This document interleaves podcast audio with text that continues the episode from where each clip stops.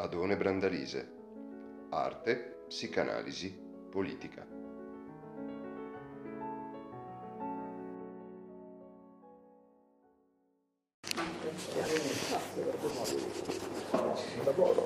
Ci siamo allora, possiamo riprendere.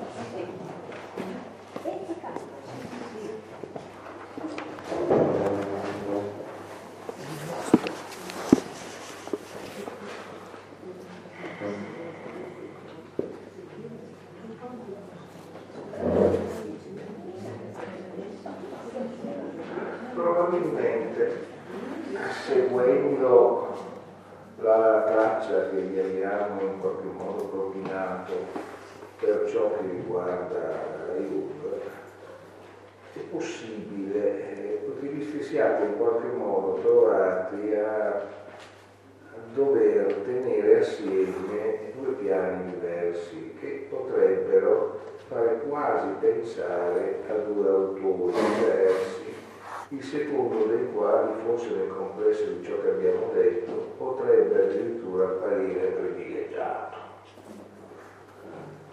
Questo secondo autore, più che uno psicanalista, potrebbe probabilmente per voi avere l'aspetto di uno studioso tra il filosofico, il psicologico, l'antropologico, culturale e magari il teosofico di tradizioni mitiche e simboliche. Perché, come dicevamo, la mobilitazione di riferimenti culturali che eh, Jung dispiega nel ricostruire il campo di situazioni psichiche e di loro tras- trasmissioni rappresentazioni storicamente determinate in cui si manifesta l'archetipo, può alla fine consentire la lettura di, dei suoi testi essenzialmente come un trattato di mitologia o di simbologia. Sotto questo profilo, a questa caratteristica può senz'altro riagganciarsi una variante che non sempre si produce nella psicanalisi di ispirazione jungiana, che tende effettivamente a far coincidere l'azione psicanalitica con un'azione di rinarrazione mitica e di evocazione simbolica. E che la psicanalisi sembri fare questo, e in un certo senso soltanto questo. Ben inteso, anche in questa eh, accezione, proposta da Jung come sviluppo dell'aspetto psicanalitico, quando questo non diventa spirito truffaldino o improvvisazione o tutto sommato cinica indifferenza nei confronti dei concreti e singolari destini di coloro che chiamiamo pazienti, quando non è questo, e spessissimo non lo è, la psicanalisi di ispirazione jungiana ha in sé un aspetto che forse sarà bene mettere in evidenza subito, sul quale uno jungiano libero, atipico e intelligentissimo, come James Hillman, ebbe modo di insistere più volte. Cioè che la, la narrazione mitica, l'emergenza in altri termini, in forma mitica degli archetipi, consente un'attività narrativa dove l'attività narrativa non consiste soltanto in raccontarmi te, uno racconti i propri sogni e così via, che consente, avrebbe detto Hillman, eh, il riferimento viene bene dopo ciò che vi ha spiegato Francesco a proposito dell'archetipo a cui si è dedicato di più, consente di fare anima. Fare anima. Cosa vuol dire fare anima? Vuol dire movimentare la propria scena interiore, aumentando la nostra capacità di interagire con eventi vitali in ciò che essi hanno di non meramente sottoposto alla loro valorizzazione secondo modalità che sono quelle dei calcoli prevalenti nell'organizzazione di vita eh, definita dalle nostre istituzioni, dalle nostre prassi di lavoro, dalla nostra organizzazione sociale, ad esempio. Io mi soffermo a parlare di un, di un romanzo, di un libro, di un film, di alcune mie sensazioni e come possiamo dire, qualcuno potrebbe dire a che cosa serve tutto questo? Ha un rapporto preciso e diretto con un'applicazione lavorativa? Si traduce in un prodotto? Può essere venduto? È in qualche modo collegato a qualcosa che avverrà dopo come sua conseguenza? Beh, forse no, semplicemente stiamo vivendo. Stiamo vivendo emotivamente, stiamo vivendo interiormente. E la gamma, allora a questo punto, di ciò che per il momento continuiamo a chiamare archetipi, in un certo senso inscenerebbe vastiss- un vastissimo repertorio di vicende attraverso le quali noi abbiamo una nostra vicenda. Come prima ricordava molto bene Francesco, un po' come si tende a capire facilmente se pensiamo a popolazioni come quelle nomadi, di questo tipo. La vita è un itinerario nel senso letterale in cui ciascuno fa cose che fanno anche gli altri, ma il modo in cui le fa è suo il suo modo di fare queste cose, in un certo senso è il suo modo di fare anima, il suo modo di generare situazioni, il suo modo di generare rapporti. Ora, sotto questo aspetto, il contributo junghiano alla cultura contemporanea riguarda una cosa di cui avevo toccato qualche aspetto forse più esteriore parlando stamattina e di cui adesso ritorno rapidamente, ovvero sia un complesso di situazioni del pensiero che possono configurarsi in filosofia, in alcune forme di storia del, delle religioni, di storia in qualche modo della, a volte anche dell'arte se vogliamo, ma di ciò che forse comodamente nel contesto si potrebbe dire studi di manifestazione della spiritualità, mm? dove sostanzialmente abbiamo, storicamente posso fare i nomi anche descrivere, poi se, se volete nel, nel dibattito, come si diceva una volta, possiamo fare degli esempi se a qualcuno interessa, abbiamo una serie di autori che scientificamente, questo è il loro impulso originale, si mettono a occuparsi di queste cose, chi della ragione islamica, chi di quella ebraica, chi dei miti antichi, eh? chi delle popolazioni che chiamiamo assolutamente selvagge, chi di tradizioni religiose, ma in certo senso potremmo anche fare un po' di nomi, non so, Fraser, Malinowski, su un piano diverso, Villa Signora, Ricordare, Nicholson, Eric Zimmer, che era tra l'altro il maestro di quel Campbell che è stato mm. ricordato stamattina, che hanno una cosa in comune. Tutti quanti assumono queste tradizioni, usiamo il termine enoniano senza assecondarlo giusto cioè sono fino in fondo, assumono queste tradizioni come un oggetto di studio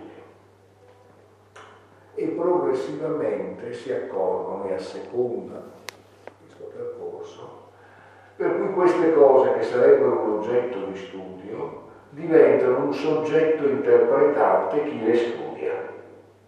Mm? Come dire, io studio i sufi perché ci sono e da scienziato devo un po' descrivere come è fatto il loro pensiero, progressivamente scopro che questo pensiero sta diventando un modo di interpretare me. È lui che sta interpretando me, è lui che mi dà categorie, movenze, forme del pensiero per interpretare il motivo per cui sono andato a studiarlo e per interpretare quella società che non riesce che a capire, che a pensare a questa tradizione come una delle tante cose che bisogna per completezza tradurre in articoli dell'enciclopedia. Così come ci sono tanti insetti, bisognerebbe studiarli tutti, ci sono anche questi pazzi che hanno pensato a tante teorie, dobbiamo andarli a capire come sono, magari oltretutto c'è una qualche continuità tra loro e ciò che pensa della gente nel mondo che noi dobbiamo controllare e dominare. Per cui molti di questi hanno potuto studiare perché i loro ministeri degli esteri e delle colonie gli hanno consentito con finanziamenti di fare ricerca. Ecco, ma mentre passava questa finalità, un po' simile a quella dei geografi, che dovevano studiare e tradurre in carte geografiche tutti i paesi del mondo perché si doveva poter mandare una spedizione militare in tutti i paesi del mondo, si dovevano piazzare dei presidi in tutti i paesi del mondo, si dovevano progettare forme di sfruttamento di tutti i paesi del mondo. Ecco, questi nostri studiosi scoprono invece che in queste tradizioni, tradizioni vi possono essere elementi che complicano utilmente le risorse delle tradizioni di pensiero europee da cui sono partiti e che quindi offrono delle possibilità che queste tradizioni da sole non avevano. E magari in alcuni casi rendono evidente come anche in queste nostre tradizioni vi fossero delle potenzialità che si legano a quelle che si hanno scoperto studiando queste cose altre solo che noi le avevamo tagliate o le avevamo ridotte interpretativamente, eh? le avevamo ridotte, come possiamo dire, le parti scritte in piccolo nei manuali sugli autori che custodivano. Mm? Cioè quelle cose che in un certo senso si raccontano non avendo bisogno di capirle perché si dà per scontato che non sono molto importanti. Mm? Cioè, un po' come quando adesso io non più perché mi occupo di letteratura, ma i nostri amici, eh, non so di letteratura italiana, sono magari un esame che non so, mi parli di Metastasio e lo studente risponde, sa, avevamo deciso di non studiare i minori. Eh, grazie, eh, non, si sa, non si sa bene cosa resta. Comunque, scusate, a parte questo piccolo inciso, eh, in un certo senso, dicevo allora, questa torsione per cui miti, simboli e tradizioni che li riguardano tornano in primo piano non più come oggetti da studiare, ma come oggetti con cui dialogare e a cui in un certo senso cedere la parola. Ecco, in questo indubbiamente la tradizione junghiana si sposa con queste tendenze. Non è un caso emblematicamente che forse uno dei testi eh, più significativi eh, per il nostro discorso, psicanalisi, filosofia, eccetera, di Jung sia un testo scritto in collaborazione con un altro autore. Si tratta di quel von Wesen der Mythologie, letteralmente sull'essenza della mitologia, che da noi è stato tradotto la storia sarebbe lunga, come possiamo dire, eh, avvolto in quattro profilattici e in cinque sacchetti di plastica, cioè con il titolo Prolegomeni a uno studio scientifico della mitologia. Come dire, l'essenza della mitologia meglio di no, perché andiamo sull'irrazionale. Però prolegomeni, cioè se però premesse per uno studio rigorosamente scientifico, che non si pensi che ci siano delle aperture irrazionali, alla mitologia forse sì. Con questo titolo venne pubblicata la traduzione di Introduzione di von Wesen der Micrologie per istanza di Cesare Pavese e alla fine con il beneplacito di un grandissimo studioso che però aveva tutte queste riserve nei confronti di Jung, che era Ernesto De Martino. De Martino, è stato un grande antropologo italiano di formazione filosofica. Ora, questo libro è stato scritto da, da Jung in collaborazione con forse una delle grandi figure di cui vi ho parlato, che però per, per, per espediente retorico non avevo ancora nominato, che era Carlo di Kereni. Kereni. Kereni, che è come si capisce dal nome, un uh, dottissimo ungherese, autore di tutta una serie di grandi testi, soprattutto sulla mitologia antica concepiti però con le ambizioni che prima in qualche modo ricordavo. Ed effettivamente messi assieme Jung e Kereni in un certo senso producono a livello un po' più alto, a livello forse più alto, una manifestazione di questa proposta che in questo certo senso è nelle corde di Jung. Casomai forse in questa prospettiva Jung rischia di farci la parte di un intelligente, geniale, dilettante della, uh, della materia a fronte ovviamente del diverso apparato mobilitato da, da Kerni che ha tra l'altro le sue radici in qualcosa che si era largamente mosso nel contesto culturale tedesco, in cui ovviamente la buona ungherese si muove prevalentemente, e che aveva in qualche modo, come possiamo dire, posto un problema che qui è stato evocato. Lo potremmo dire utilizzando la formula provocatoria che fu usata come titolo molto più recentemente da un studioso francese, Paul Lane, eh? cioè gli antichi greci credevano ai loro miti, credevano ai loro dei. È una domanda tutto sommato utile da porre perché nel momento in cui noi dicessimo sì o no, attribuendo al termine credere il significato che siamo soliti usare, come ad esempio quando ti chiediamo i vaccini fanno bene o hanno male, cosa credi tu? Lì non ci saremmo assolutamente.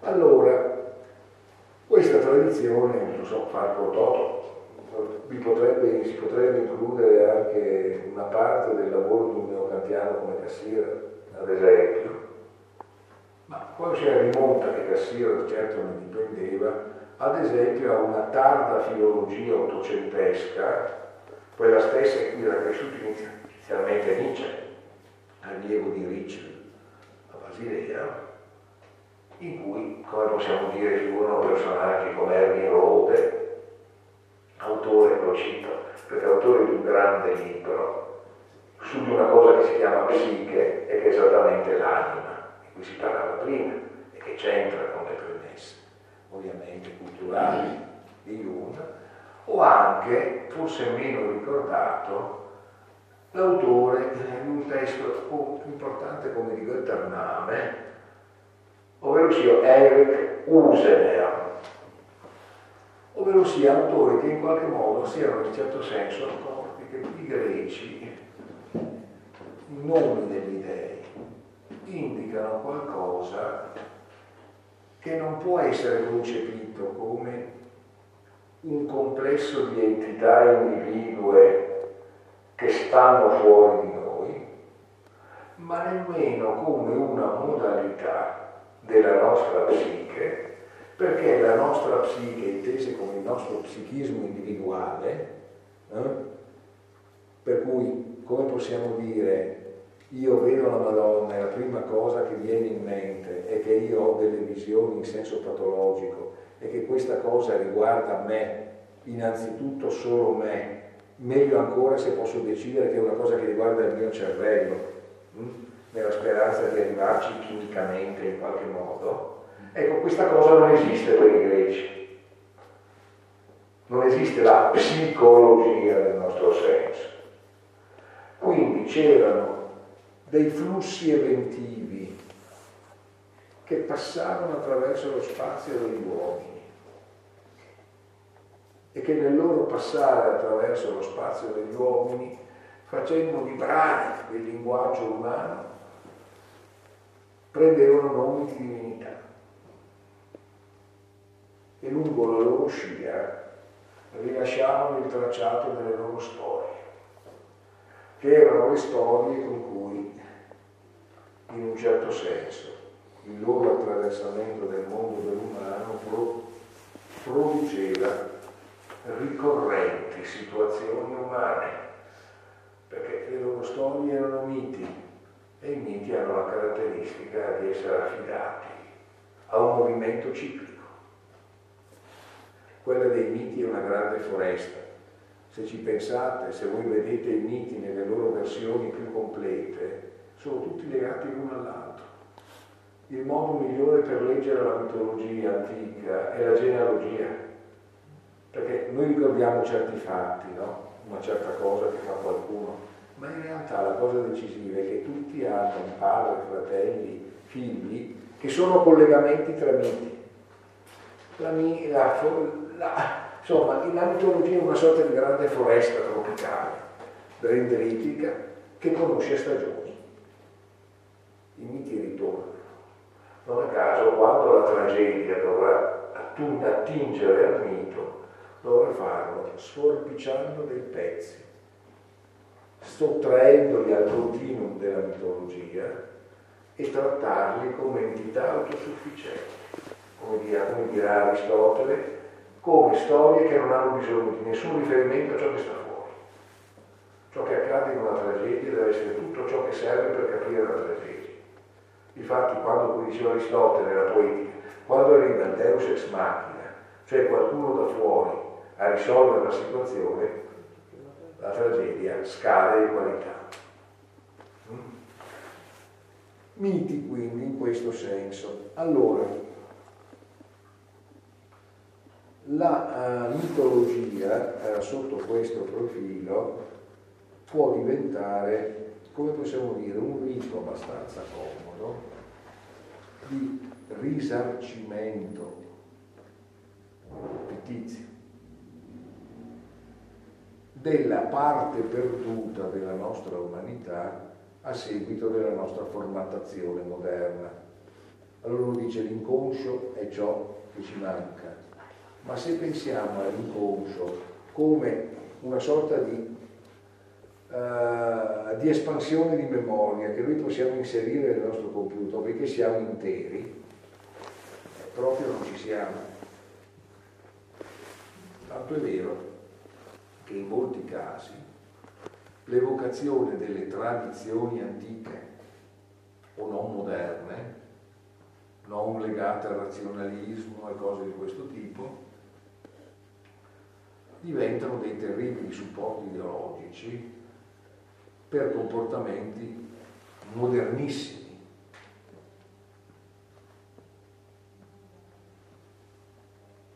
possibile riversare una parte di questo discorso abbassandolo di tono dentro alle ideologie più intolleranti.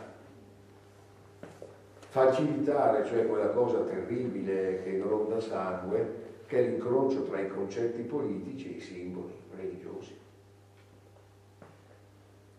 Quando metti assieme una religione e uno Stato, la fai diventare religione di Stato, e decidi che per questa cosa si può ammazzare chiunque, anche mandare a morire tu, pur di difenderla, comincia una danza piuttosto, piuttosto rischiosa. Ecco, nella sostanza però Jung non può essere ridotto a questa cosa, che pure è una parte importantissima e anche per una parte, come ricordavo, molto interessante e molto utile della sua tradizione, perché è un complesso diciamo, la tradizione Eranos, cioè come sapete Jung aveva fondò essenzialmente una sorta di esoterico centro di eh, riflessione sulle forme delle tradizioni, eh, erano a Erano su Ascona e per molto tempo vennero anche pubblicati i resoconti di convegni che radunavano una parte importante di quelle intelligenze che dicevo prima. Quindi una cosa di grande rilevanza. Ma non è soltanto questo. E allora, nell'ultima parte, questi pochi minuti che restano, perché vorrei terminare presto per poter cominciare la discussione, devo ricordare che io comunque intenderebbe restare tenacemente comunque uno psicanalista e restare uno psicanalista, ovvero sia qualcuno il cui compito principale è radicato nel destino individuale dei suoi pazienti, che in realtà nella sua pratica non diventano mai dei puri tramiti alla costruzione delle forme dell'inconscio collettivo e questo soprattutto mette in evidenza un elemento oh, decisivo, a mio avviso, per la comprensione IU dell'archetipo. L'archetipo, come ricordava molto bene eh, Francesco, non è un ideal tipo. L'ideal tipo è un concetto, come sapete, weberiano, no? Cioè, ad esempio, come possiamo dire? Noi abbiamo una presenza importante marocchina, mettiamo in Italia.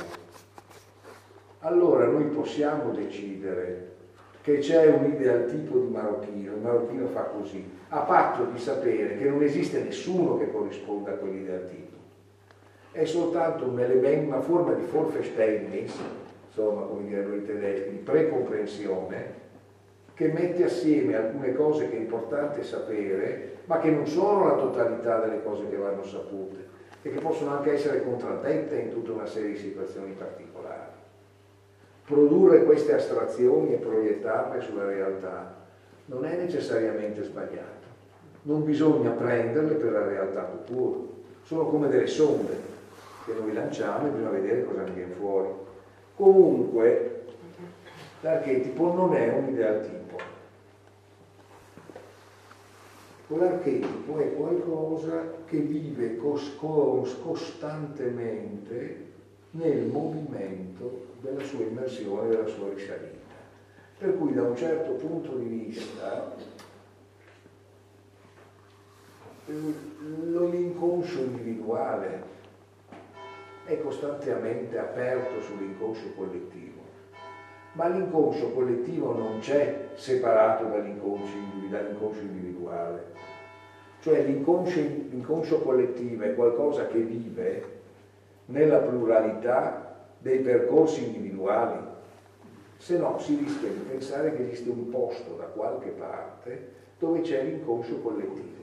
L'inconscio collettivo sta in tutti noi, ovviamente, ma non è un altro mondo e non è conseguentemente qualcosa a cui si possa dare una realtà al di fuori della sua vicissitudine all'interno delle nostre esistenze.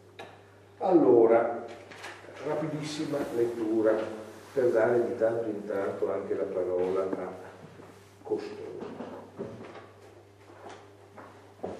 Uh,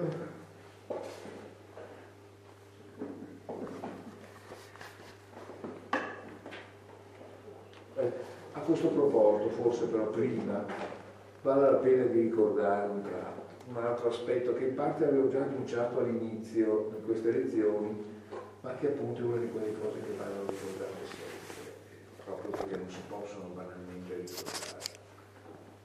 Freud, nel suo discorso nella casa uh, di Goethe, perché Freud ebbe un premio, un premio, Goethe quindi tenne un discorso molto importante, il discorso nella casa di Goethe, cita alcuni passaggi goethiani, molto noti d'altronde, li conosceva da bravo liceale di lingua tedesca. No?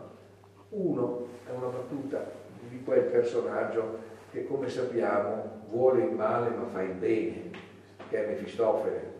E quindi quando parla ci dice sempre delle cose che hanno un po' di zolfo addosso ma che in genere vanno prese seriamente.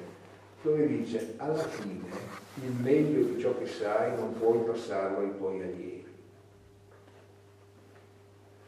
L'essenza di ciò che è la tua pratica è esattamente quella parte che non si può ridurre a un manuale. È la pratica che non puoi ridurre a un metodo da applicare. È un movimento profondo che deve rinascere casomai nei tuoi allievi, ma rinascerà soltanto se è una cosa loro. In un certo senso, Nietzsche l'aveva detto, no? Gli allievi di Zarathustra devono disprezzarlo perché soltanto così potrà rinascere tra loro, perché fino a quando resterà l'oggetto di una fedeltà non potrai mai essere originale come è stato Zarathustra. Se Zarathustra resta qualcosa di ricordato non potrà mai essere qualcosa di presente. Eh? Allora, l'essenza di ciò che è un'esperienza intellettuale importante non può essere ridotta a la sua proiezione pedagogica. Deve rinascere ex novo ed è per questo, come dicevo, che periodicamente la psicanalisi punta a rinascere, nascono nuove scuole, perché ha bisogno per esistere di scoprirsi. Così come da un certo punto di vista credo perché ci sia una buona pratica analitica. La psicanalisi e le sue ragioni devono essere riscoperte ogni volta ogni volta l'analista col suo analizzante deve scoprire che c'è la psicanalisi, che questa può agire e che si tratta di qualcosa che non riguarda solo lui, ma riguarda lui, il suo paziente, e qualcosa che avverrà all'interno di questo rapporto.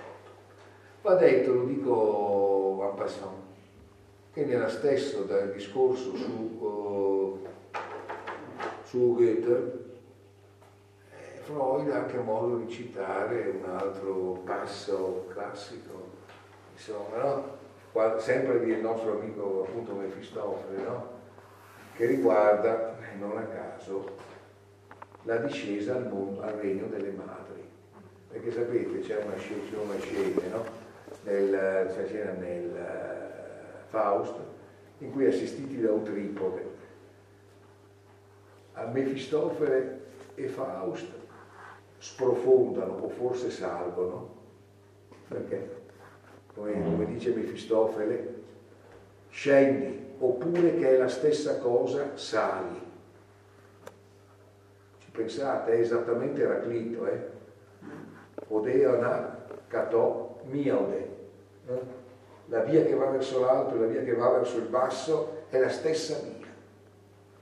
Perché quando si va nel profondo e nell'essenziale, non c'è più un alto e un basso, c'è il cuore dell'abisso.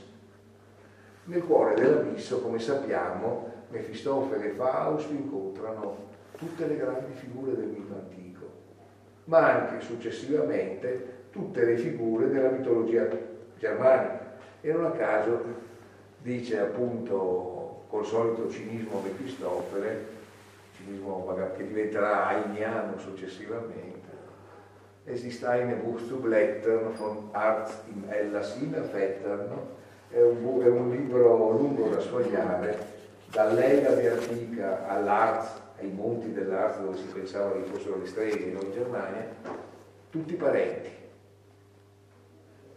E questa sensibilità che sarà dell'Ottocento, eccetera, eccetera, per cui i Pantheon sono tanti, i patrimoni mitici sono tanti, non ci sono solo quelli dei greci e dei latini, indiani, arabi, eh, persiani, un, un intero mondo di miti. E questa scena in realtà, la scena della discesa delle madri, ha dei riferimenti culturali precisi come, come palinsesto ed è ad esempio, intende esempio la concezione dell'enterechia in Paracelso. Paracelso, grande medico e esoterico rinascimentale su cui Jung insisterà moltissimo dedicandogli una serie di saggi importanti. Con questa vertenza, appunto, che c'è un cuore di una esperienza, compresa quella di Jung, che non può tu cur passare linearmente come dottrina ai suoi allievi, leggiamo questo eh, passaggio.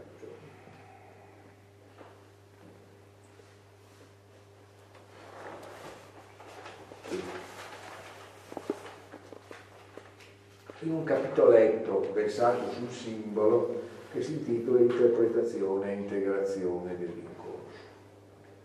Da parte di molti, è uno di quei punti disseminati nel testo in cui Jung per qualche riga pone una questione generale. Erano utilizzati. Da parte di molti, e purtroppo devo dire proprio da parte dei miei colleghi medici, anche Jung come Freud è un medico, e ci tengono tutti e due comprensibilmente. Non si è capito in primo luogo come possano prodursi serie di fantasie come quelle che ho descritto. Serie di fantasie, già detto molto dalla parte dei medici che lo capiscono. No? Schwaber hai, potrebbe dire, no? questo farsi e secondariamente perché io mai mi affanni tanto per sottoporre a uno studio comparato un simbolismo che resta loro incomprensibile. Temo che in questo caso l'intendersi sia ostacolato da ogni sorta di pregiudizi, non sottoposti a critica, innanzitutto dall'arbitraria convinzione che la nevrosi e il sogno consistono esclusivamente in ricordi e desideri infantili rimossi e che i contenuti psichici siano puramente personali oppure se impersonali derivanti dalla coscienza collettiva. I disturbi psichici, come quelli somatici, sono fenomeni molto complessi che non possono essere spiegati solo in base a una teoria meramente eziologica. Mm. Cioè, non capiamo i disturbi psichici se limitiamo a chiedere qual è la causa. C'è una relazione diversa e questa cosa sposa la cosa detta prima. Non possiamo dire tutto inconscio collettivo, tutto inconscio individuale. Cosa c'è in mezzo che, che c'è? Perché Jung c'è nonostante tutto. C'è la pratica analitica, che non è un mezzo per arrivare a un esito conoscitivo sono casomai le risorse conoscitive che sono un mezzo per creare l'esperienza analitica. È questa pratica che è protagonista. E quindi anche la tendenza che hanno avuto molti a ridurre Jung a una sorta di grande serbatoio di miti, a uno sdoganatore di miti, cosa che pure è, meritoriamente secondo me, rischia di ridurre di molto il rapporto con la psicanalisi di Jung. Dopodiché evidentemente si può anche pensare che il centro della psicanalisi avvenga in altri modi, ovviamente. Però tutto sommato questo mi sembrava opportuno andare detto. Avevo degli altri esempi, ma sono le 6 e 10 quasi e quindi ci fermiamo per la discussione. Domande? Domande?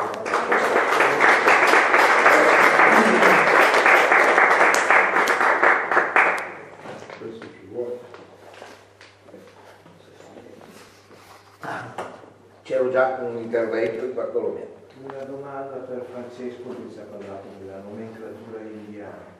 Come mai Jung nel descrivere il processo di individuazione usa spesso l'espressione viaggio dell'eroe? Dal momento che le, le, le, storie di eroi da Eracle ad Achille, a Ettore, a Gilgamesh, a Re Artù, a Cavallo Pazzo, sono tutte connotate tragicamente. Perché sceglie proprio questa coloritura eh, lessicale?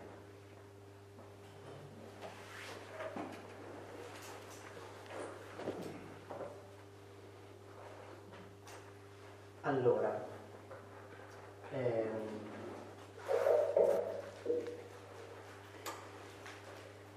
innanzitutto, ehm, diciamo, eh, quando dice viaggio dell'eroe, a mio avviso il centro è più legato alla parola viaggio che non alla parola eroe, cioè esattamente le cose che abbiamo detto adesso sul significato. Eh, dopodiché, eh, che l'eroe abbia in sé una connotazione tragica è dovuto, a mio avviso, al fatto che in quell'eroe, per diventare come dire, un modello archetipico, deve essere accaduto qualcosa di particolarmente esorbitante, tanto da essere, no, da essere stato degno di essere ricordato. Eh, al punto tale che molto spesso noi, eh, quando parliamo dei grandi eroi, ci riferiamo ad essi dimenticando totalmente che sono stati dei personaggi particolari.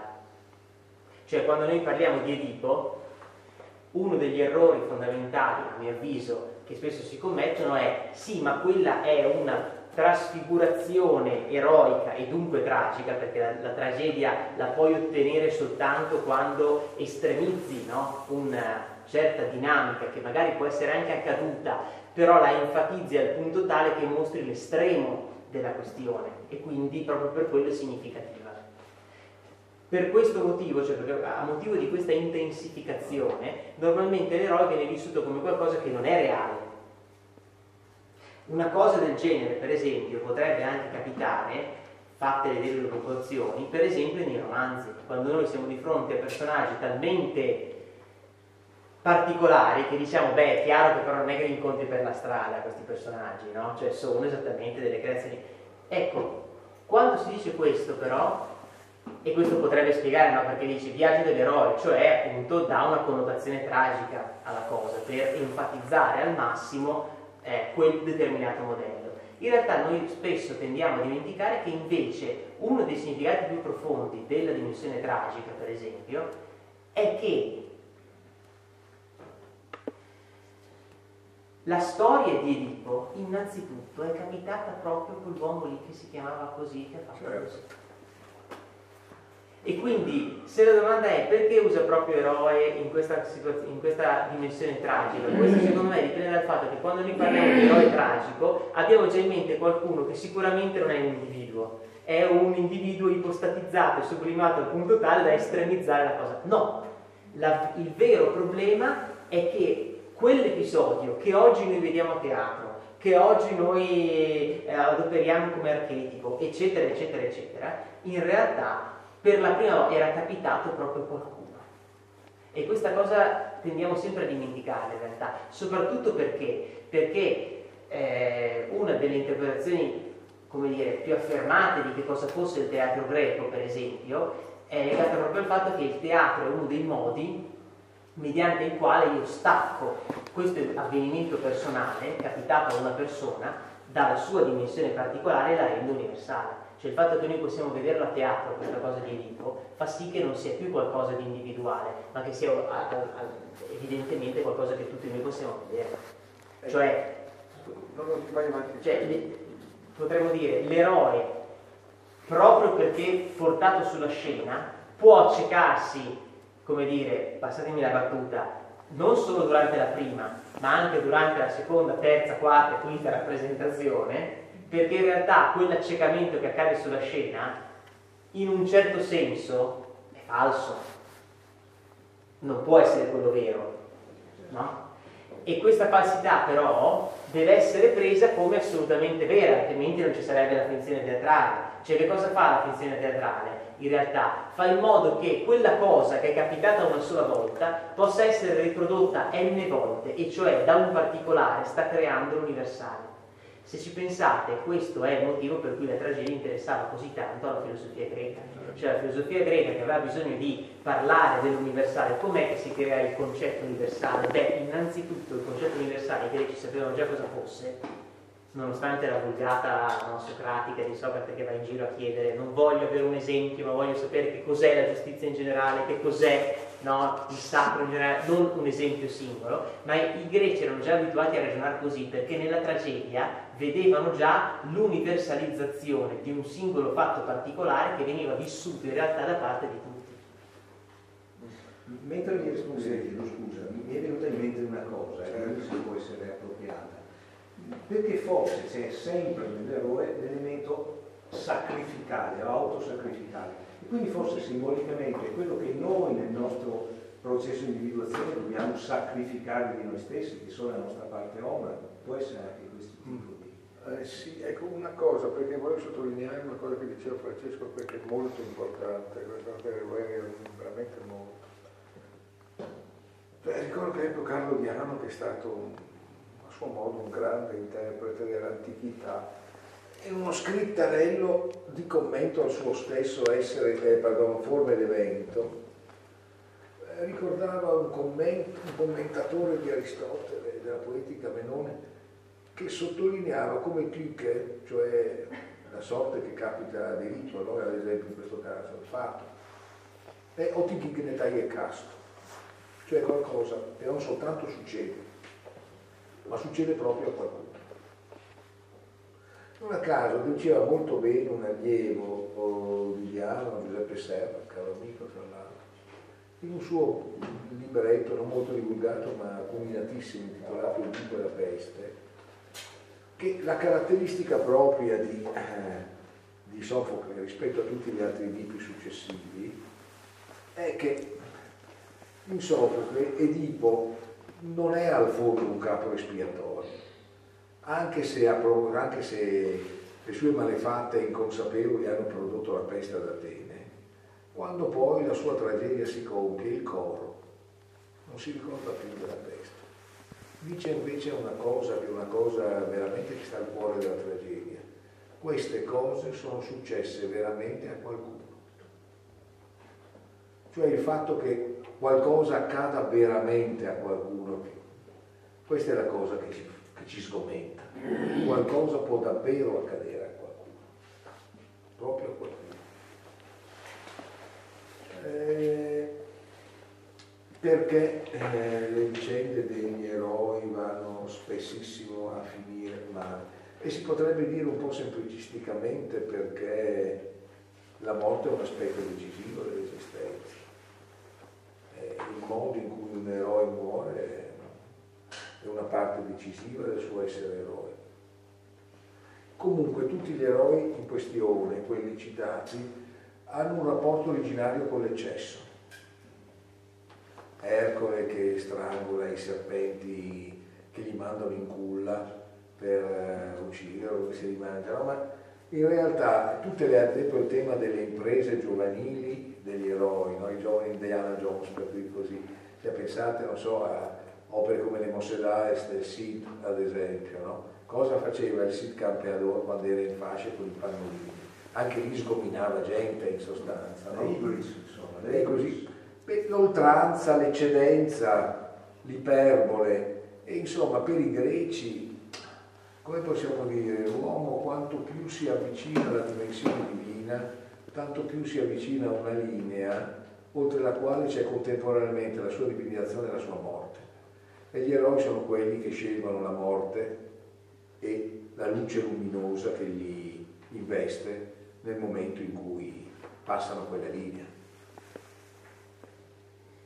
fondamentalmente, no? gli eroi dell'evento, avrebbe detto di Diana. Ecco, in un certo senso, so, penso ad esempio, esempio in tutta la tradizione giapponese, che è una grandissima tradizione sotto questo profilo per ciò che riguarda figure eroiche, beh, è ad esempio, per usare un titolo di una contrastata ma intelligente opera di Morris, Nobility of Error, la nobiltà della sconfitta, no? Non c'è un eroe che non, che non muoia e non muoia in un certo senso perdente, perché la vittoria alla lunga è una cosa di una banalità assoluta. La vittoria ti costringe a costruirti attorno al bottino della tua vittoria. Ma il vero grande eroe è uno che se ne va senza portarsi dietro niente è il caso, so, pensate all'eroe per eccellenza della tradizione epica giapponese, l'eroe del Shineiku Monogatari, il grande testo poetico sul, epico sulla guerra del Genpei, Yoshitsune no Minamoto, che fa delle imprese incredibili e alla fine viene tradito dal fratello, che lo uccide per non avere un condizionamento nella sua nuova carica di Shogun. Insomma, no? Il vero grande eroe se ne va di scena senza essere sporcato da nessun interesse particolare. Ce l'ha lì alle spalle l'eroe. Come? Ce l'ha lì alle spalle l'eroe. In un certo senso. e pensate d'altra parte, non a caso, personaggi come Nietzsche, eh, Rilke, che erano molto legati all'idea del blasone, della loro origine nobiliare, a patto che fosse qualcosa che non portasse, non portasse eh, nessuna ricchezza, nessun privilegio sociale, no? Pura aristocrazia. Ma la pura aristocrazia non ha nulla a che fare con la condizione nobiliare. Pura aristocrazia, che vuol dire eccellenza personale e nessuna proprietà. Sì, nessuna nobiltà se la nobiltà è, come possiamo dire, il privilegio o la ricchezza, il censo, eh? la collocazione in una gerarchia sociale. Tutte queste cose non sono l'essenza di un aristocratico. L'essenza dell'aristocratico è, potrebbe dire Nietzsche, la sua Ugamut, il suo, che non è come si può tradurre letteralmente tracotanza, è il suo sentir sopra, il suo avere una sensibilità che porta in alto, che lo spinge verso ciò che è veramente importante. Insomma. Ecco, non so se ho sì, sì. parte reso. Cavallo pazzo muore cantando oggi è il giorno bello per morire. Eh, esattamente, no? Esattamente, esattamente. Prego.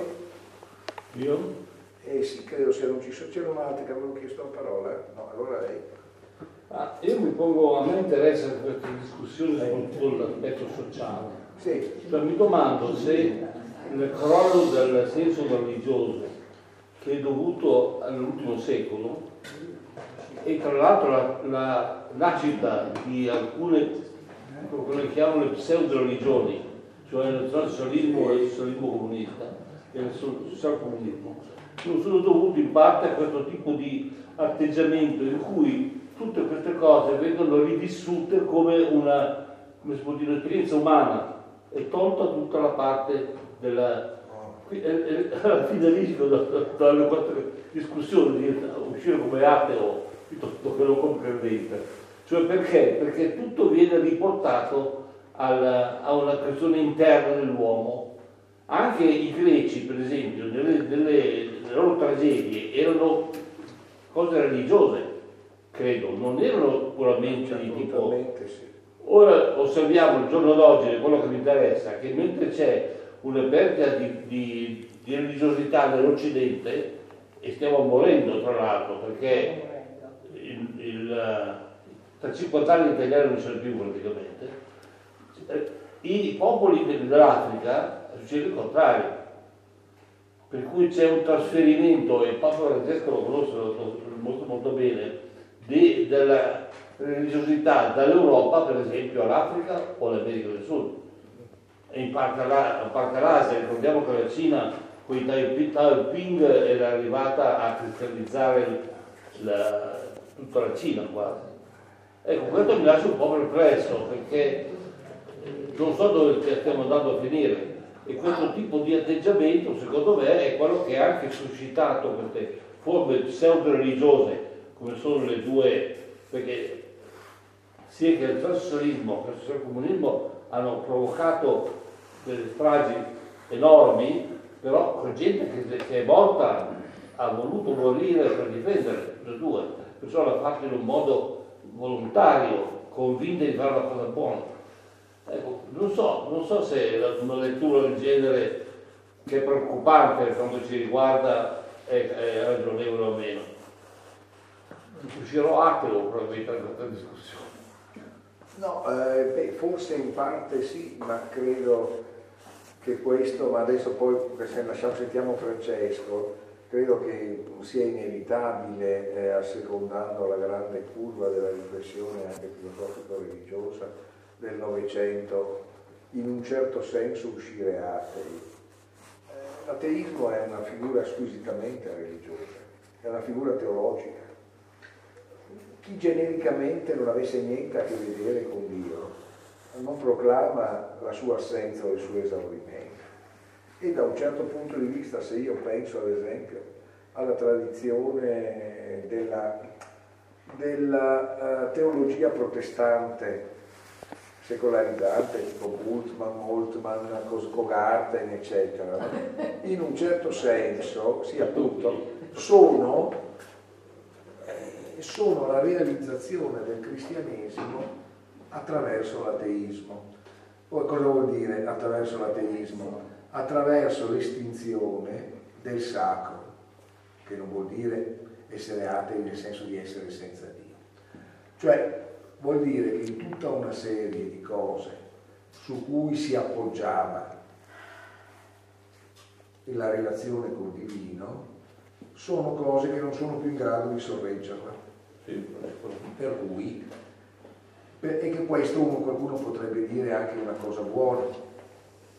Cioè come possiamo dire, come direbbe qualche amico, mio amico Sufi, vabbè, sostanzialmente il mercato ha desertificato il mondo e in questo modo smettiamo di credere che tutta una serie di cose che pensavamo fossero la religione fossero la religione.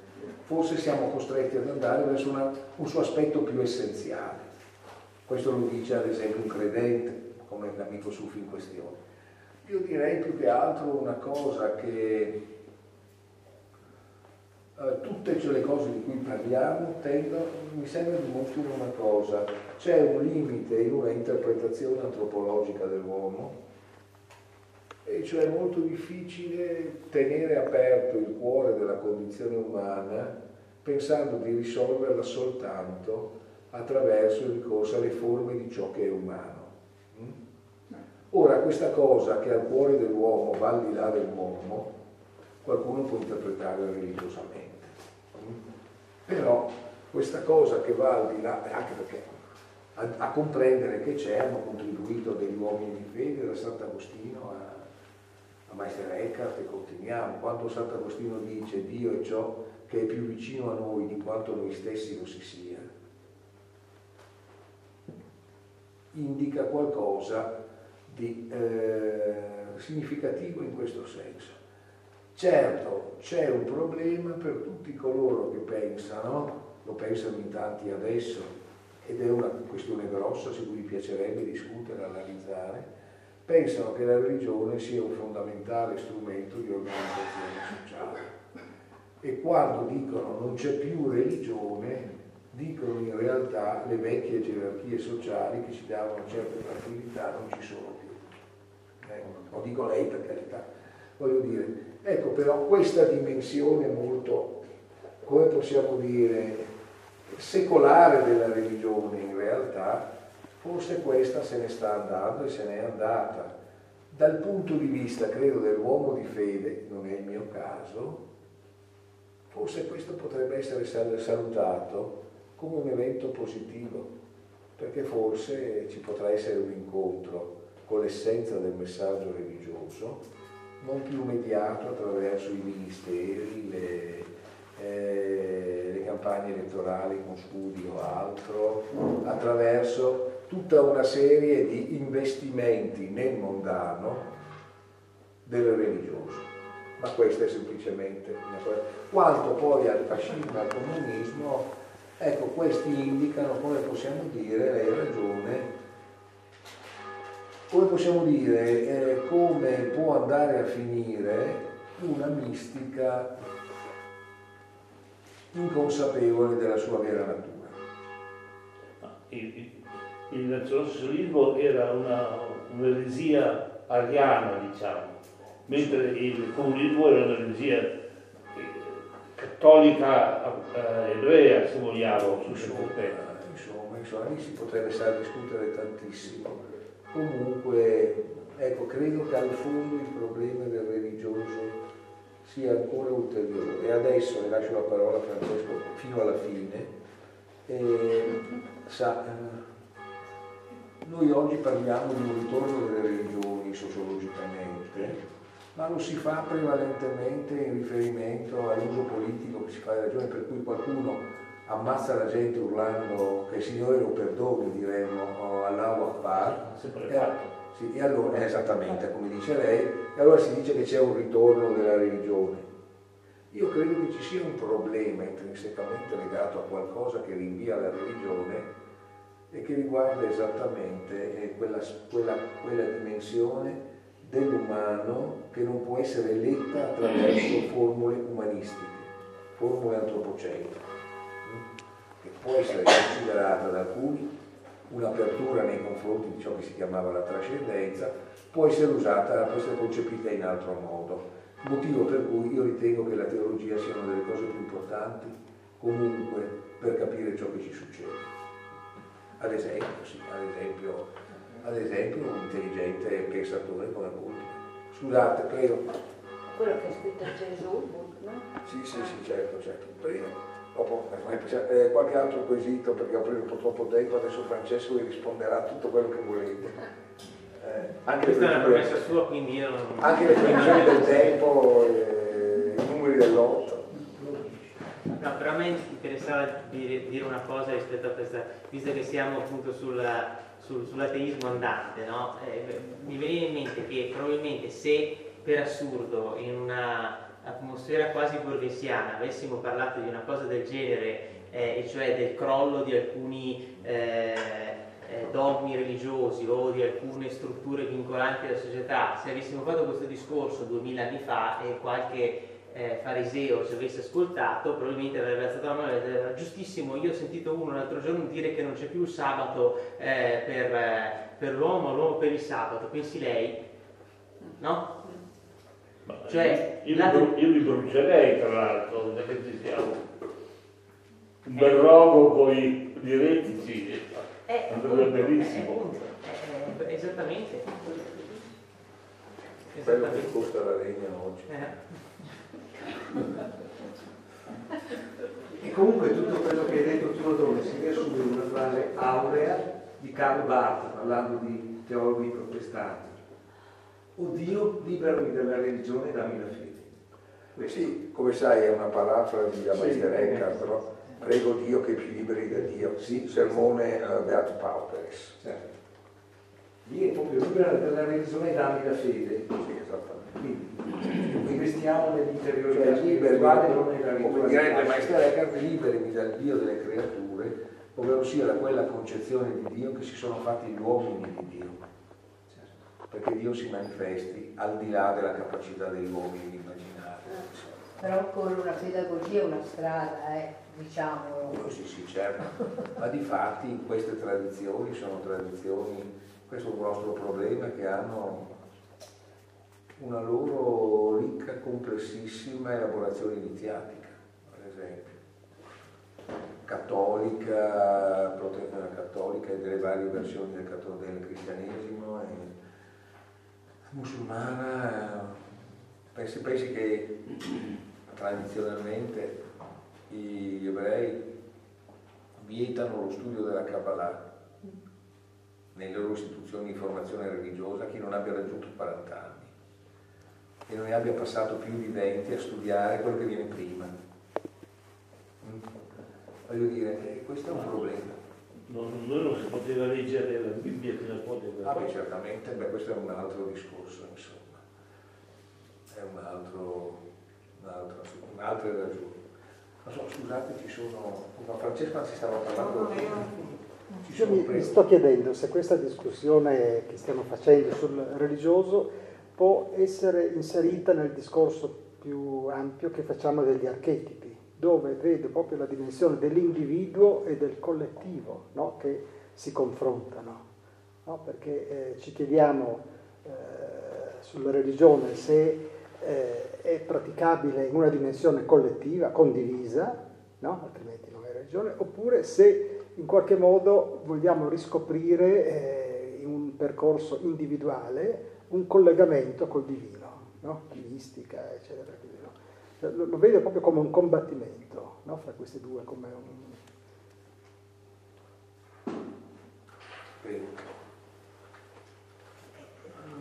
Cioè, il, il combattimento di, di, cui parli... Fra il, il collettivo e l'individuale, no? È, uno potrebbe quasi dire che in realtà quello che noi chiamiamo religioni, in quanto hanno assunto una determinata forma storica e quindi una certa configurazione, sono delle forme, diciamo così, se uno crede, eh, se uno crede, cioè se uno, se uno volesse parlarne in questi termini, eh, cristallizzate, cioè una certa no, eh, modalità in cui si è trovato l'accordo tra individuale e collettivo, che proprio in quanto ha retto per un certo periodo di tempo, si è assunto una certa forma.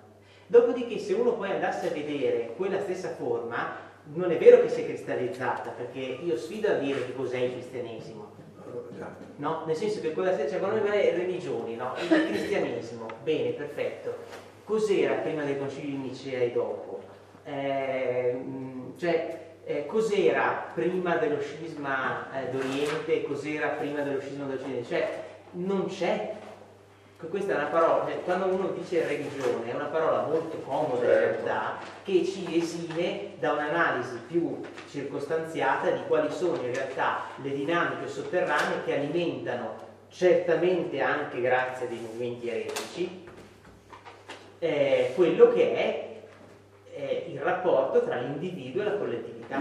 Perché il rapporto tra l'individuo e la collettività non può essere cristallizzato oltre un certo periodo addirittura se non vado errato ehm, un grande studioso di eh, cultura francescana che è Niccoli Sì. addirittura diceva eh, perché la Chiesa di fronte all'eresia catara eh, ha scelto in particolare Francesco d'Assisi come perché se no avrebbe perso questo si arriva a dire Uno No? Cioè nel senso che avevi bisogno di qualcuno che riformulasse, perché l'esigenza a distanza non era una cosa che poteva essere arginata se non alla luce di un, come dire, ulteriore messa in discussione del rapporto tra i singoli e la... No? Scusa, Eh, forse la superiore di segnalare, No, ma- i catari sono, lo sapete tutti che Sì, sono, gli no? albigesi. albigesi, ecco, sì, sono un fenomeno di grande importanza, di grande successo in quella che era allora una delle parti più sviluppate d'Europa eh? E quindi sostanzialmente, dice questo storico, per controbattere un'eresia forte, o per me un'eresia, un movimento religioso così forte, bisognava dare spazio a un movimento religioso che ne recuperasse alcuni temi ma li rinviasse in una direzione diversa. Questa era la tesi di Niccoli, insomma. Ma Prego. attenzione, i catari erano contro, la- la- contro il matrimonio, contro la procreazione, Certo. distruggevano, cioè è stato sempre presente nel- in tutti i campi religiosi questa tendenza di una parte di considerare la vita come qualcosa di negativo, perché meglio andare dall'altra parte. I catari rappresentavano questo e rischiavano di distruggere la cristianità quasi. Per cui bisogna stare un po' attenti a quello che dicono gli esperti, perché io sono convinto che la, la religione è l'oppio del popolo, la cultura è l'oppio dell'elite. Cioè, mentre un- il popolo, l'Afri- il- il- che cosa gliene frega al pescatore del Niger, cosa pensava Kant rispetto a Aristotele, per esempio? Assolutamente niente. Cioè, noi, noi siamo una piccola, noi siamo una- qualche per cento dell'umanità e siamo convinti di esprimere completamente, questo qui è, la, è la- la cultura, la cultura è l'oppio dell'elite, non ci facciamo delle illusioni in proposito. Ma saremmo Cioè, sempre rimasti pescatori del Niger. Quello che dice un Se non fossero esistiti, saremmo sempre pescatori del Niger. come? Saremmo sempre rimasti pescatori del Niger se nessuno avesse mai Ma pensato. attenzione, infatti non ci stanno es- estinguendo, loro, loro contrario stanno espandendo. I pescatori, Pescatori del Niger non li vedo tanto espansi, però. Ci saranno più pesci, saranno più pesci. I neri d'Africa, ecco questo. Cioè, voglio dire che noi dobbiamo renderci conto come se io leggo il, il discorso che ha fatto il- l'imperatore della Germania, il famoso discorso degli Unni, per i- a- al- ai soldati che andavano in Cina, non bisogna avere pietà, bisogna, ecco, questo qui era quello che noi pensavamo di essere. Oggi le cose sono abbastanza cambiate e rendiamoci conto di questo. Cioè bisogna stare attenti a quello che dice un esperto, un, un intelligente, un competente, perché è un'interpretazione spesso piuttosto per- personale di qualcosa che non supera di gran lunga. Tutti Se io dovessi eh, concludere che non avete ragione uscirei ateo guardando questa cosa. Sai, il problema- Io volevo dire una cosa frivola. Sì. Uno storico dell'arte ha detto a proposito de- appunto delle- dei catari ehm, che eh, un fenomeno come dicevate, insomma, pregnante, preoccupante, eccetera, che hanno individuato la figura di Francesco come qualcosa che potesse tirare su le azioni della Chiesa e hanno chiamato Giotto che non era proprio voleva il cobalto che costava 100 volte l'oro Faceva culaio, eh, tra l'altro. perché dici che Giotto all'epoca era come Armani. Allora la Chiesa ha pensato bene di affidare a Giotto questa rivalutazione della ditta perché in Italia è stata una, una bella preoccupazione eh, sì, sì, sì. È stato, io non ho questa storia che era l'Armani che ha aiutato un po' a tenere su il problema, che ha valutato la figura di Francesco. La sua eh. opera più grande è rimasta la cappella degli Sloveni, gli Sì, sì, Sloveni erano una formidabile famiglia di usurai. Sì, sì, sì, sì, ma anche Giotto non era un distillato, No, eh. appunto. No, voglio dire, voglio dire, come possiamo dire, anche la grandezza spirituale è impastata delle cose più terribili. Certo. Che umano. Eh sì, appunto. Voglio dire, Posso- epoche che di tanto in tanto evochiamo come il luogo di una spiritualità, eh, come possiamo dire, luminosa ed esemplare, lo sono state, con accanto stragi, intolleranze terribili, superstizioni tremende, condizioni di vita inenarrabili.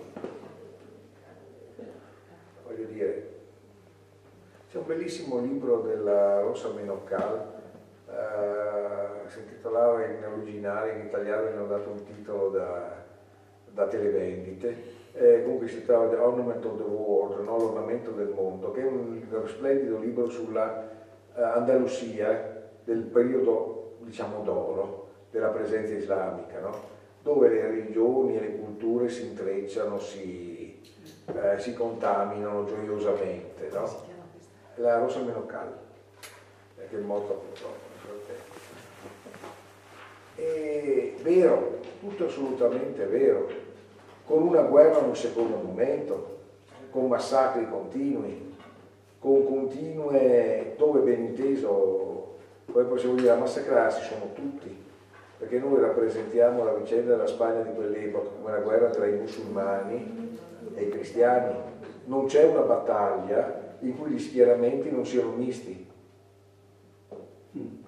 L'esercito di Al-Mansur, anzi Al-Mansur, quelli che gli spagnoli chiamano Al-Mansur, che arriva sino a Santiago de Compostela, faceva eh, il giorno di festa, la domenica, perché era al 90% formati da cristiani inquadrati dagli arabi musulmani. Eh, le guerre erano ovunque tra i cristiani e i musulmani, tra musulmani e musulmani, tra cristiani e cristiani. E anche la grandezza spirituale che noi ricordiamo è impastata anche di queste cose. Raimondo Luglia è praticamente, Raimondo Lullo è praticamente un allievo di Ibn Hasman. Sappiamo che ha scritto anche in arabo, è l'autore di quella Imikamat che vi ricordavo, no? dove essenzialmente si insegna a tornare alla fede cristiana attraverso un esempio di musulmani. Periodicamente proponeva crociate però anche. Abelardo, Abelardo era così. Sì, esattamente. Cioè voglio dire, ecco. Posso- Vabbè, scusate, prego. eh, esiste una produzione attuale di archetipi? Cioè, gli archetipi hanno una dinamica o sono, sembrerebbero fissati e finisce lì? Oppure questa cosa prosegue? Eh, questa è una domanda.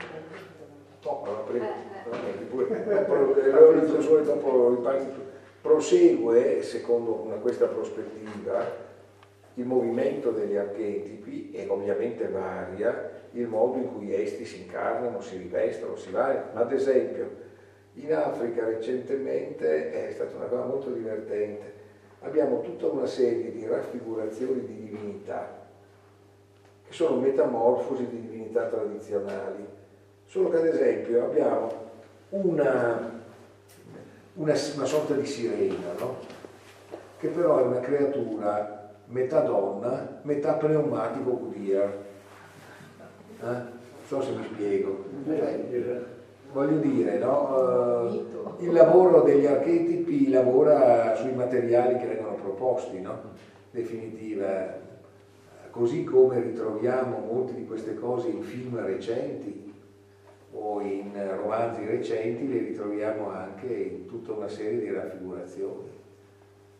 Cioè, voglio dire, l'archetipo che risale e nell'esperienza di un soggetto esterno alla profetia junghiana si alimenta poi delle forme di raffigurazione interpretazione che gli sono rese disponibili dalla sua risorsa culturale. Se Maitland non avesse avuto la nozione di spirito divino, di padre, di figlio, di spirito santo, eccetera, tutte quelle interpretazioni sulla luce bianca che vedeva, non le avrebbe espresse così. Non so se mi spiego. Eh. Ma come diventa collettivo quello? Cioè quello che tu dici nasce in quel modo. No, il collettivo è, un altro discorso. È, è questo nucleo che, che, è una base. Che se vuoi, se, se, lo, se lo, concepiamo come un prodotto, è una base. base. Ecco, sì. Ma c'è una... un modello base.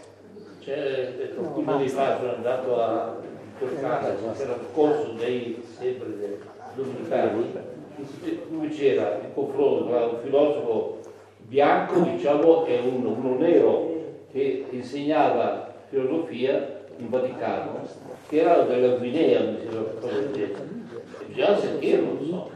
E ha scritto un libro che si chiama Se l'Africa sparisse dalla, dalla, dal globo, cosa succederebbe? Quando hanno iniziato, ricordate voi che pensate chissà che cosa, che la civiltà è nata in Africa.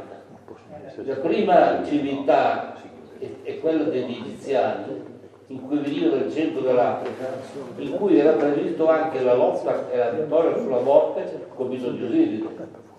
Perciò cercate di ricordarvi queste cose invece di pensare che noi siamo delle bestie. E comunque per, io volevo dire una cosa su, sulla, sulla, questione dell'archetipo, cioè se noi potessimo eh, rispondere eh, in maniera appunto si cambiano oppure no rispetto alla questione degli archetipi, no?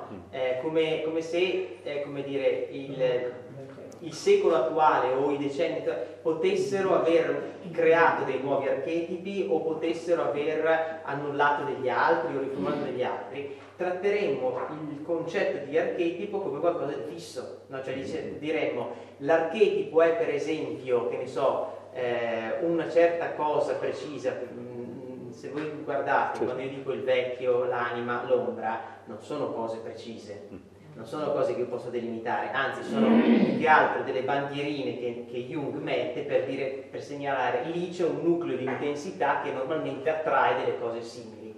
Allora, una delle operazioni secondo me più, più, più sacrosante fatte per esempio da Benjamin quando prova a recuperare eh, queste dimensioni archetipiche nei passaggi parigini, lui dice per esempio ehm, eh, trova diciamo così delle nuove incarnazioni simboliche di ciò che c'è stato un tempo. Per esempio, parlando di questi passaggi, no? lui dice, ecco, dappertutto in questi passaggi voi vedete dei penati, vedete delle divinità, vedete delle... No? eh, fa per esempio fa la bilancia, perché lì c'erano le prime bilance a gettone su cui uno se ne fa, il nuovo, il nuovo Gnosis Auton, il nuovo conosci te stesso.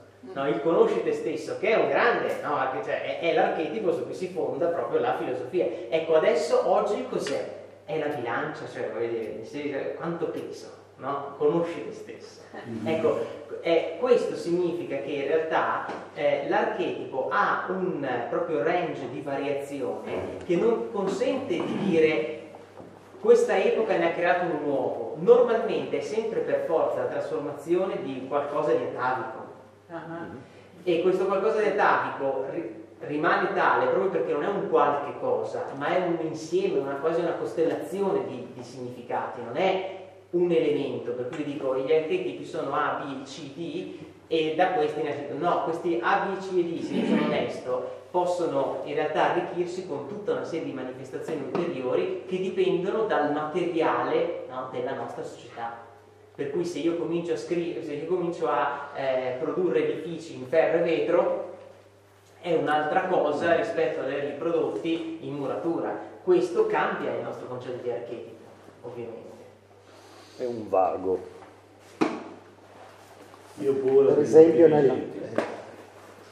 vai, vai, vai. Per esempio, No, per esempio nella costellazione familiare, come si dice, cioè ogni famiglia nella successione delle generazioni crea dei miti no? che hanno, diventano poi, hanno un valore quasi archetipico, ovviamente sono più limitati, ma per l'individuo eh, che, che, ci si trova di fronte hanno questa, questo peso no? di qualche cosa di, eh, che ovviamente poi anche, eh, simbolicamente possono inserirsi in qualche cosa di quel tipo. No? Quindi questa è una produzione attuale, costante. No? Eh, mi pare che abbiamo parlato molto dell'archetipo delle cose così, però mi pare che abbiamo parlato, non mi ricordo bene, del simbolo, cioè la relazione tra l'archetipo e il simbolo e, e come eh, diciamo, vengono vissuti nella, sia dal punto di vista individuale sia dal punto di vista dell'inconscio politico e dell'inconscio individuale. Un po' che la seconda lettura che avevo in mente, che dopo abbiamo tagliato, riguardava un po' proprio anche perché pazienza. No, abbiamo avuto fretta. Comunque, noi possiamo dire, diciamo che il simbolo in Jung, e questo è un aspetto interessante, va al di là dell'essere simbolo di qualcosa. Cioè il simbolo anche qui non è una semplice allegoria, questa cosa sta per questa. Cioè alla fine il simbolo è la forza simbolica di un'immagine che resta se stessa, che nella sua forma più completa è se stessa. Eh? Cioè, vuol dire, che cos'è il simbolo dell'albero? Al fondo è l'albero, anche se poi può assumere tutta una serie di significati, ma il suo proprio simbolico è questo. No? Ecco. Ricordo che, so, che Tarkovsky, che è stato un grande regista eh, russo, figlio tra l'altro di un grande poeta, che aveva una concezione del simbolo per molti versi simile, no? che gli chiedeva ma cos'è il suo primo simbolo dell'acqua? L'acqua è un simbolo? Dice sì certo che è un simbolo, di che cosa? Dell'acqua. Di che cosa? Che va e ritorna.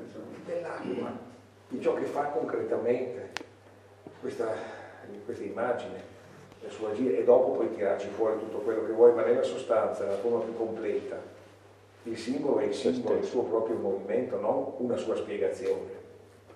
E questo è un po' il rapporto con l'archetipo, insomma. Ecco. Posso fare una domanda? Voi ci credete ancora alla sostanza degli accidenti o no? È un, lessico, è un lessico aristotelico tomista che ha una sua grande dignità, se si vuole si può ragionare in questi termini. Magari qualcuno a volte qualcuno mi tira qualche accidente, ma non è quello di Aristotele, è quello di, di, di, di San Tommaso e spero che nella sostanza non riesca ad arrivare.